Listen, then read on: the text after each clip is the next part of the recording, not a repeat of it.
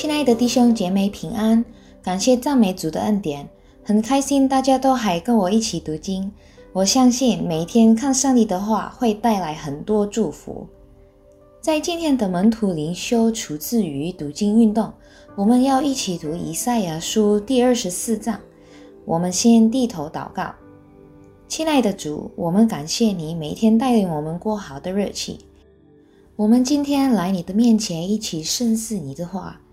求主将圣经中的真理赐给我们，指引我们今后人生的方向。求你赐给我们更多的聪明智慧，使我们都能够明白你的话语和真理。奉主耶稣基督的名祷告，阿门。灾难发生，勿要自省。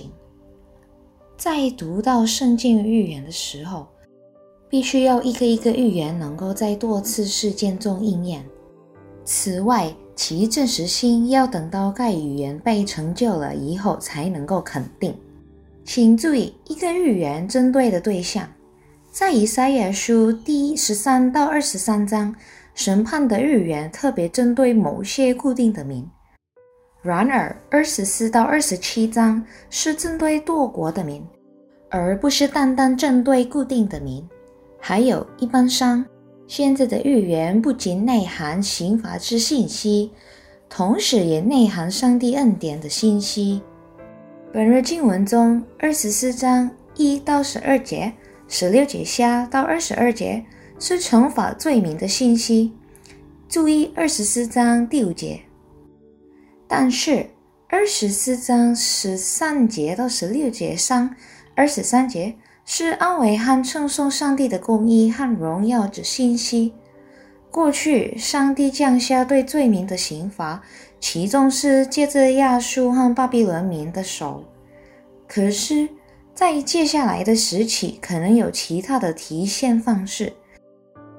上帝惩罚罪恶和赐恩给予悔改的人，那是极普遍的。现今我们所经历的新冠疫情，是不是上帝刑法的一部分呢？倘若我们看到全球罪业越来越猖獗，恶行不断蔓延，以致变得越多种、越古怪、越卑鄙，而上帝子民却乐于自娱，忽视上帝托付他俩的重任。我们可能会认为疫情降临乃是上帝的警告，叫我们的生活能够回头关注、执行上帝的意图矣。如果注意以色列历史的话，他们将见证到可悲的事实：以色列民对上帝的处罚回应不敏感，上帝一而再的降下惩罚让他们醒悟，可是他们仍然顽固不化。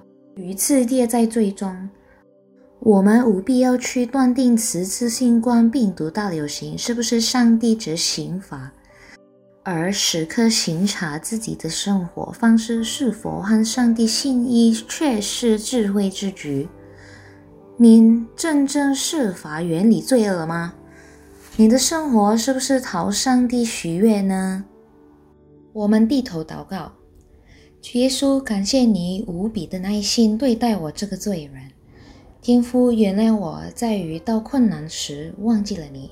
求你使我以全新的目光定睛仰望你。每天提醒我们都能够顺服你，相信你，信靠你。奉主耶稣基督的名，我们祷告，阿门。弟兄姐妹，我们一起努力，每天能够越来越像耶稣。上帝祝福你们。拜拜。